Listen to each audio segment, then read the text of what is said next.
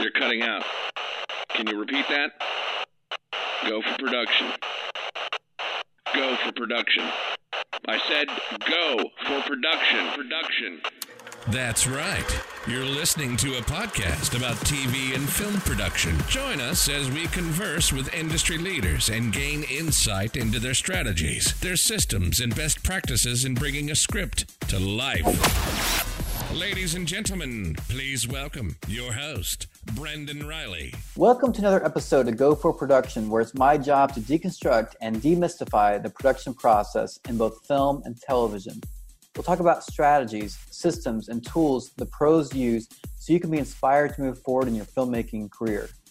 Today's guest is Phillip Rush. Phil is an experienced first AD based in Pittsburgh, Pennsylvania, who has worked on numerous independent films and series. Most recently, Phil has worked on a movie that was shot during the COVID 19 pandemic and lives to tell of his experience. Welcome to the show, Phil. Hey, Brandon. Nice to see you or hear you. Nice, nice to see you too, um, or hear you. Uh, so, I heard recently that you were working on a movie shot during the pandemic. Was it July, and August? When, when was this?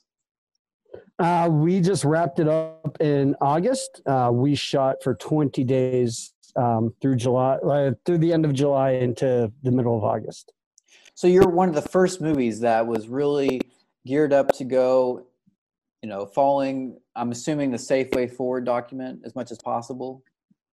Yes, yeah, we followed the white pages to a T. So I, I, have a series of questions. I just want to kind of hear about your experience and, and, and, get some ideas for people that may be going into production on, on their film, and maybe they can learn from you and your experience. Um, sure, go ahead, shoot. So the first thing I was thinking about was what type of things were you thinking about prior to filming? Did you have any anxiety? Did you have any um, just thoughts in terms of what, what is this going to be like? Absolutely. From uh, even before the lockdown, um, I've been in a relationship with a nurse for almost 20 years. So uh, before it even was officially a pandemic, I had been hearing about what was about to happen and listening to the protocols that they were doing in hospitals to prepare for what was going to happen. Um, there was a show that was supposed to happen in March that obviously ended up not happening because nobody knew what was going to happen. So from that point on, I just started following as many pages as I could to see what the industry was looking to do to help move us forward. And obviously, we know how productions can be. You know, forcing people to work long days, long hours, many days in a row, um, and you know, not in every situation, but in a lot of situations, there's not a lot of care given into what happens with the crew. Uh, so, in that sense, moving on to my first show afterwards, it had to be a company that I trusted, that I'd known for a while, that I worked with, because I was not about to go into set with a very green producer in a situation where we could put a lot of people's lives at risk. So, there was a lot of anxiety about what that first show was going to be uh, when I got the call for this show, I was very, very happy to get it because I do trust these people and I knew that we weren't going to move forward at all if it wasn't going to be a safe situation for everybody involved. When you when you were preparing for the shoot, um, w- what was prep like for you in terms of how was it different? What were the protocols? So, in my particular situation in this, prep wasn't significantly that much different as far as scheduling. Uh, the one difference was instead of being a 15 day shoot, which a lot of these productions are, we moved to a 20 day shoot because we did know that all of the protocols were going to slow the normal set process down. Um, and that even being said, 20 days was a little bit tight mostly just because it took us a few days just to get our feet under us and really have an idea of what we were going to be doing once you know once we started rolling cameras. There was a lot to learn. And something that we did that was very helpful that um, almost took me back to film school days uh, the weekend before we started shooting we were in a field by the inn that we were staying and we roped off an area that was uh, the dimensions of one of our sets and we did a mock shooting day where we had everybody there and we worked through the process of shooting a scene, going through coverage, going through everything, moving people in and out of the room so that we could see where the trouble problems could lie as far as people being in each other's space and people being in each other's way. Uh, and in fact, at that situation, we real because we were shooting two cameras, we realized that we need both second ACs to be in, inside of our bubble because they are constantly on set with actors and with you know everybody in the in the first bubble. So we learned a lot by going through that process. And you know it's like anything else that you do whenever you change the rules you have to figure out what those new rules are and what they impact and who they impact. And without doing that mock day our first day of shooting would have been a lot of stepping on each other's toes and figuring out how to move everybody through and just getting the crew on the same page because this is the first time for for all of them as well so when it when it comes to testing and and creating zones, what was that like for you in terms of um, you have prep and you have your shooting days? How was the testing scheduled or organized? So we had a COVID officer on set um, who uh, was a physician's assistant in an emergency room for many many years, and uh, saw this opportunity and wanted to get involved in the film process and you know to help keep 70 people safe. So scheduling tests with him was crucial. Everybody needed to be tested before we left our home state to show up where we were shooting. Uh, once we got there, we were all quarantined to. Um, we had an inn that housed about 30 people. Then we had another inn that housed six people. And then we had a, a satellite hotel that we had the rest of the crew in. Everybody in the first bubble were in the first two inns, and all the ancillary people not ancillary isn't unnecessary, but the secondary and uh, tertiary bubbles were all at the hotel. So once we all got to our respected places that we were staying, 48 hours after that, we got our second test. At that point, we were able to then start having meetings face to face. We wanted to limit them to only being meetings that were crucial to be face to face, try to do as much as we could through Zoom. But as you know, you know, when you're having a conversation, sometimes it is easier especially if you're all staying in the same place to just sit down and talk. And at that point, we had areas outside of the inn where we were staying where we were able to sit at larger tables and keep ourselves spaced out while wearing our masks. Everybody kept their masks on all the time. Um, but uh, once we were all there and we were tested, everything was not more lax, but you felt more comfortable with the people that you're around. Uh, that being said, once we got there, then you know more tests happened i was on site for three weeks before we shot i had three or four tests before we started shooting. The day before we started shooting everybody in the first bubble uh, got a rapid test so that we were all prepared and ready to be in the first bubble uh, starting day one. And then after that we were following SAG's rules of uh, three tests a week. And we were doing tests on site. Uh, they had mail-in tests that we were able to work with that uh, you would check in in the morning, you would get your temperature checked, and on the days of the tests, you would uh, be handed your test. Once you fulfilled your obligations of doing the test, you handed it in, and at that point, you got your bracelet that said that you were allowed to be on set that day. So, in terms of, of the testing um, and the COVID officer, what other crew personnel did you experience that were implementing these procedures? So, in addition to the COVID officer, our paramedic was also very helpful in uh, in helping to keep everything moving along. And then uh, the production office was heavily involved as well with helping to coordinate the mailing of the tests and getting the tests there. And uh, but most of the tracking and everything that went along with keeping the schedule and knowing who had been tested and what their results were all came down to uh, the COVID officer. Um, due to HIPAA policies, there are uh, legalities as far as sharing test results, whether they're positive or negative, because it's a medical procedure or a medical test that you know HIPAA does not allow that or protects the patient from sharing that information or having to share that information with employers. So luckily, we had zero positives on the of any of the tests, but uh, everything was tracked we did have a person one day spike a temperature. We sent them to get a rapid test. They tested negative, but they still had a temperature. And since we only had two days left, uh, they just didn't finish the show with us. just to be safe. Uh, they were still paid, and you know they stayed in the hotel. Uh, they didn't have to travel right away, but uh, but we just wanted to be safe. And then they tested again, and uh, again was negative. So whatever reason for the temperature, I don't know, but I do know that uh, we didn't have to do any of the contact tracing or retesting or any of that stuff that would have happened if we would have had a positive test.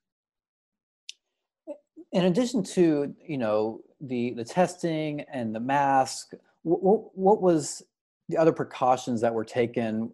Were there any signage or any other devices used to? Yes, lots of signs, lots of hand sanitizer, um, and, and a lot of you know our COVID officer and our paramedic and uh, the PAs. You know, PA's job is to keep everybody quiet on set. An additional job that came onto them was to just make sure that everybody was keeping distance. Uh, as you know, the video village area tends to be a hot spot for people congregating. So we had to spread multiple villages out to keep everybody who needed to see the picture there. But at the same time, we had to constantly remind people if you don't need to be there, don't be a village. Make sure that if you have to see something, only one person from your department is your representative. That way we could have room for everybody without overcrowding. Uh, fans and air circulation was a huge thing as well, keeping the air moving and keeping everything well ventilated.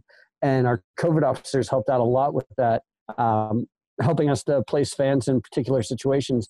And we learned that the best place to put a fan is right by where a PA is going to do a lockup. That way, the PA can be standing next to the fan, and as they're locking up, they can turn the fan off when we're rolling, and when we start roll or stop rolling, they can turn the fan back on.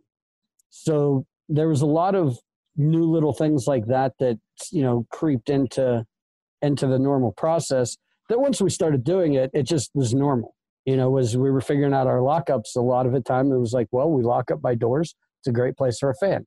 So you know those things became important hand sanitizer everywhere uh, we issued hand sanitizer in small bottles to the entire crew so that everybody had their own personal bottle and you can get it filled up anywhere you know there were multiple stations to fill it up but also having hand sanitizer just sporadically through sets.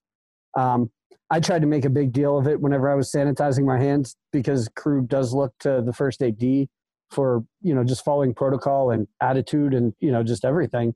So you know at the beginning I was just you know I'd be hand sanitizing and we had different types, so I would be like, oh I really like this, or you know something just to verbally be saying I'm sanitizing so that it was in people's minds to continue doing so.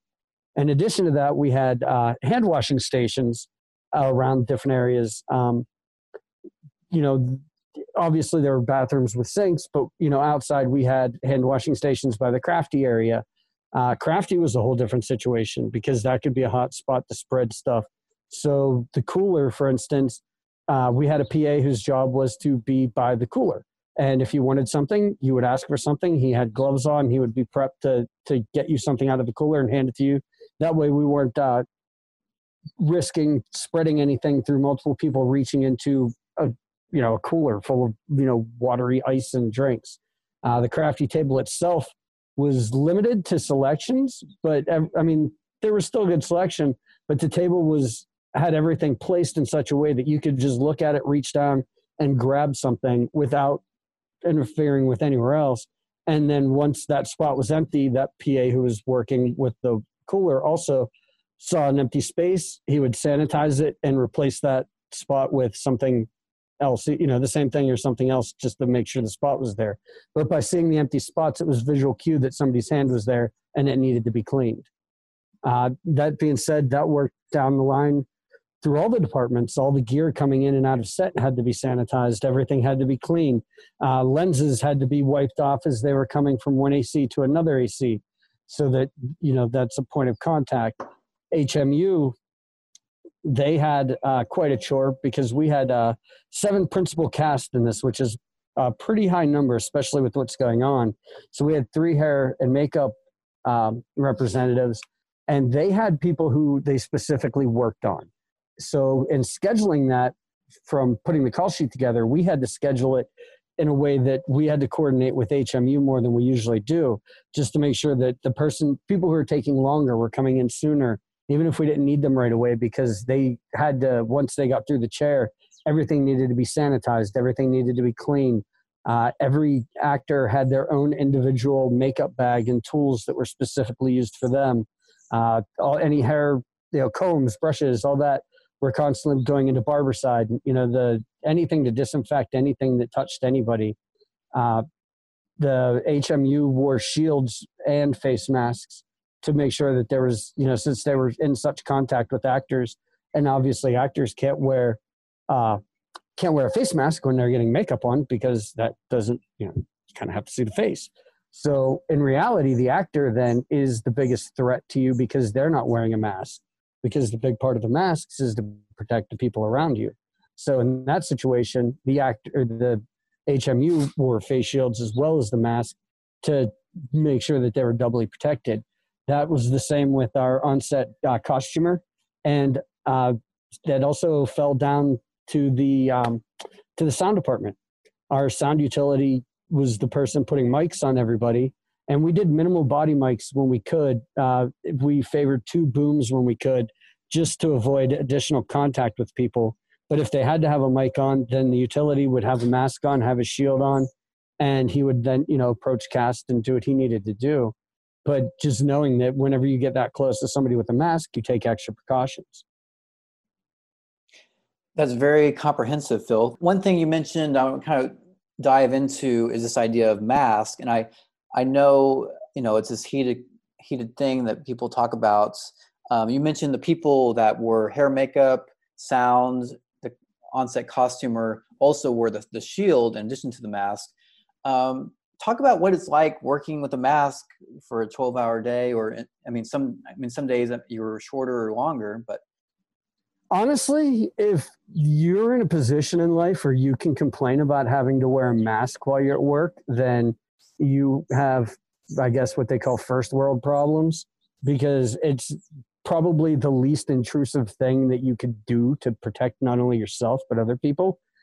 I mean, yeah, we're wearing masks right now because of this situation. But if you look at people who work in the healthcare industry, who work 16 hour shifts wearing masks all day long, not just the paper surgical masks like we wore, but the N95s, which are harder to breathe in. And, you know, they're constantly having to wash their hands and sanitize and do all of the things that we're doing now. They have to do that every day, regardless of what pandemic is going on, because they work in a hospital. So for us to have the ability to make a movie and have to follow a few simple rules, I really don't think it's something to complain about. And in fact, I feel like if you are the person that has a poor attitude about protecting other people, then maybe right now is not the time to make a movie for you. In fact, I, without going into detail, we had one person on the show who early in production was very negative and wasn't wasn't really sounding like they were going to be a team player sent an email out to other people in his department that they should be pessimistic about the whole situation and that's just not an attitude that can fly in this in, in this environment. So, needless to say, that person didn't work on the movie. We replaced them with a much nicer person, and we moved forward.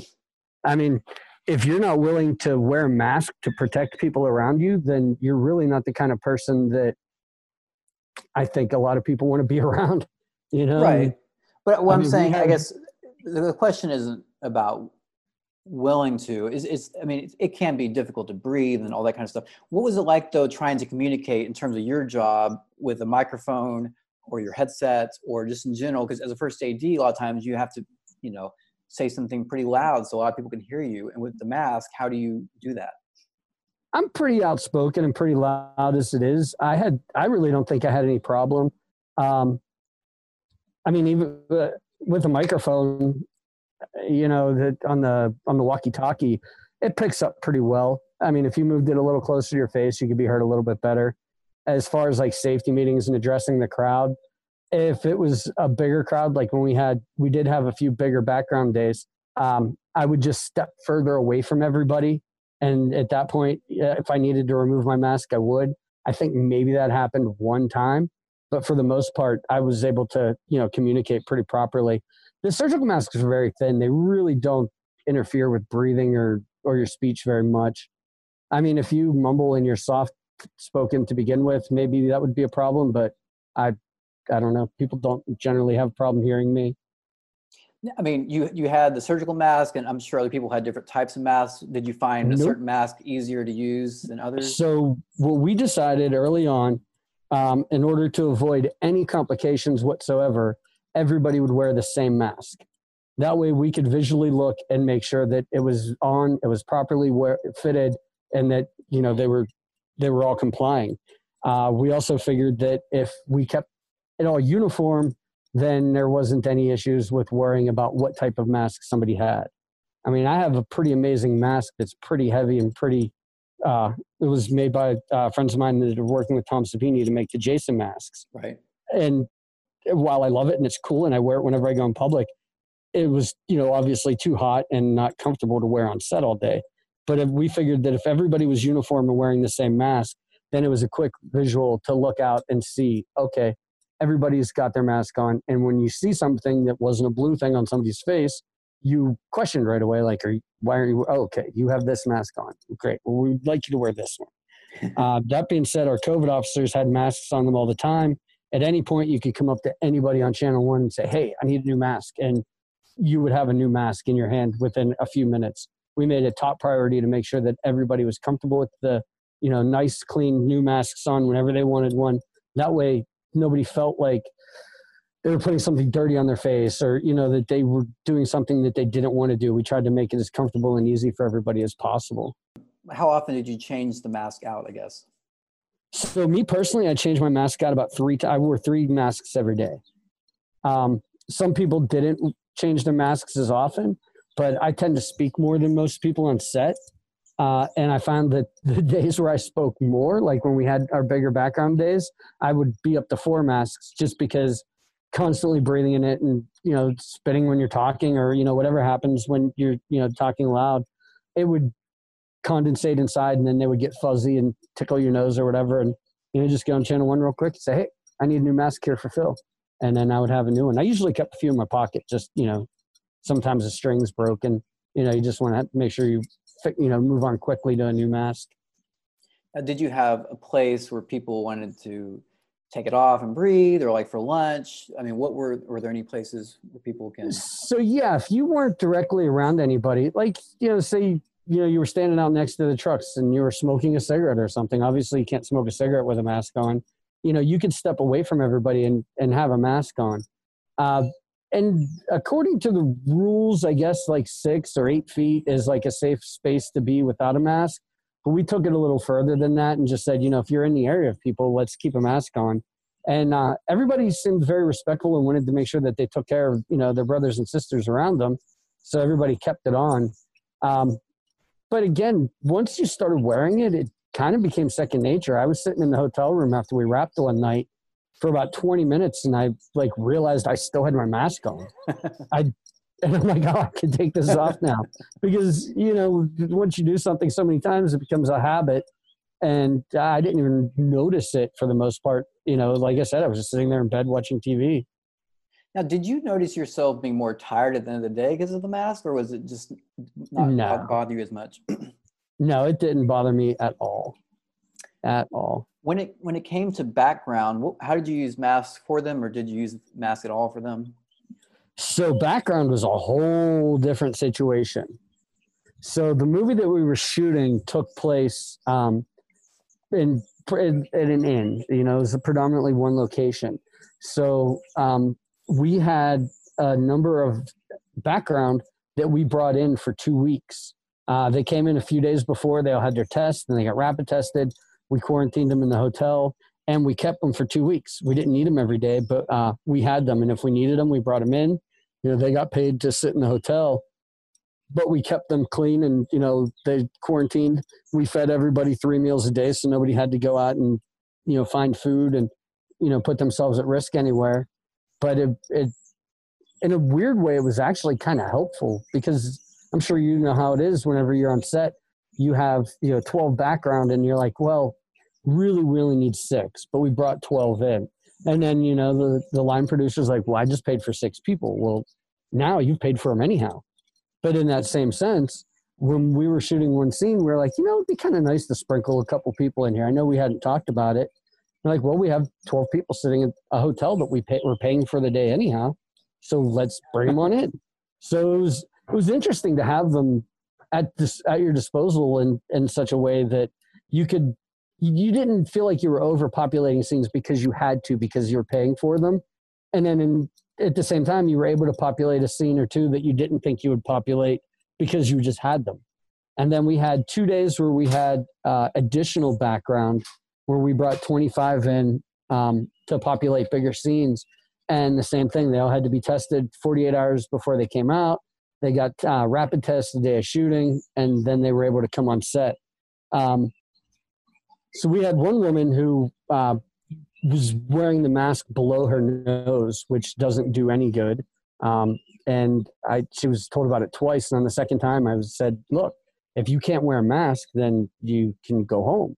And she said, "Well, you know, sometimes hard to breathe in it." And I said, "Well, I understand that, and you know, you're not being forced to be here. I need you to comply because everybody else is complying. And if you don't comply, then I'm going to ask you to leave." And then she wore her mask and you know wasn't a problem for her whatsoever after that. But for the most part of all the people that we brought in everybody was very compliant and everybody's happy to work. And you know this is a whole new situation and we're trying to figure out a new way to do it.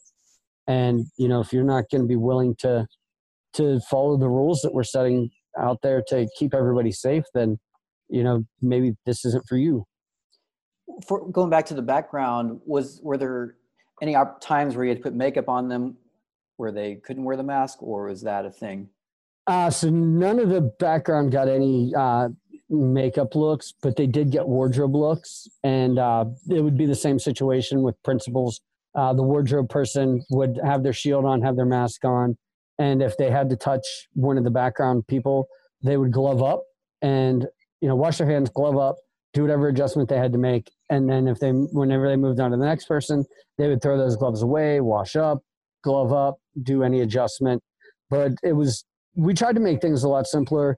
And, you know, for the most part, people can adjust their own tie, you know, or they can, you know, fix their collar or their jacket. So it was more trying to give more verbal instructions than actual hands on. But for the situations where there was something that needed to be done hands on, that would be the process. It would be the same as if you were touching a principal actor you know as a first ad your job is to really focus on time and trying to maximize the amount of shooting time. What were any pain points that you encountered on this particular film that were due to these precautions?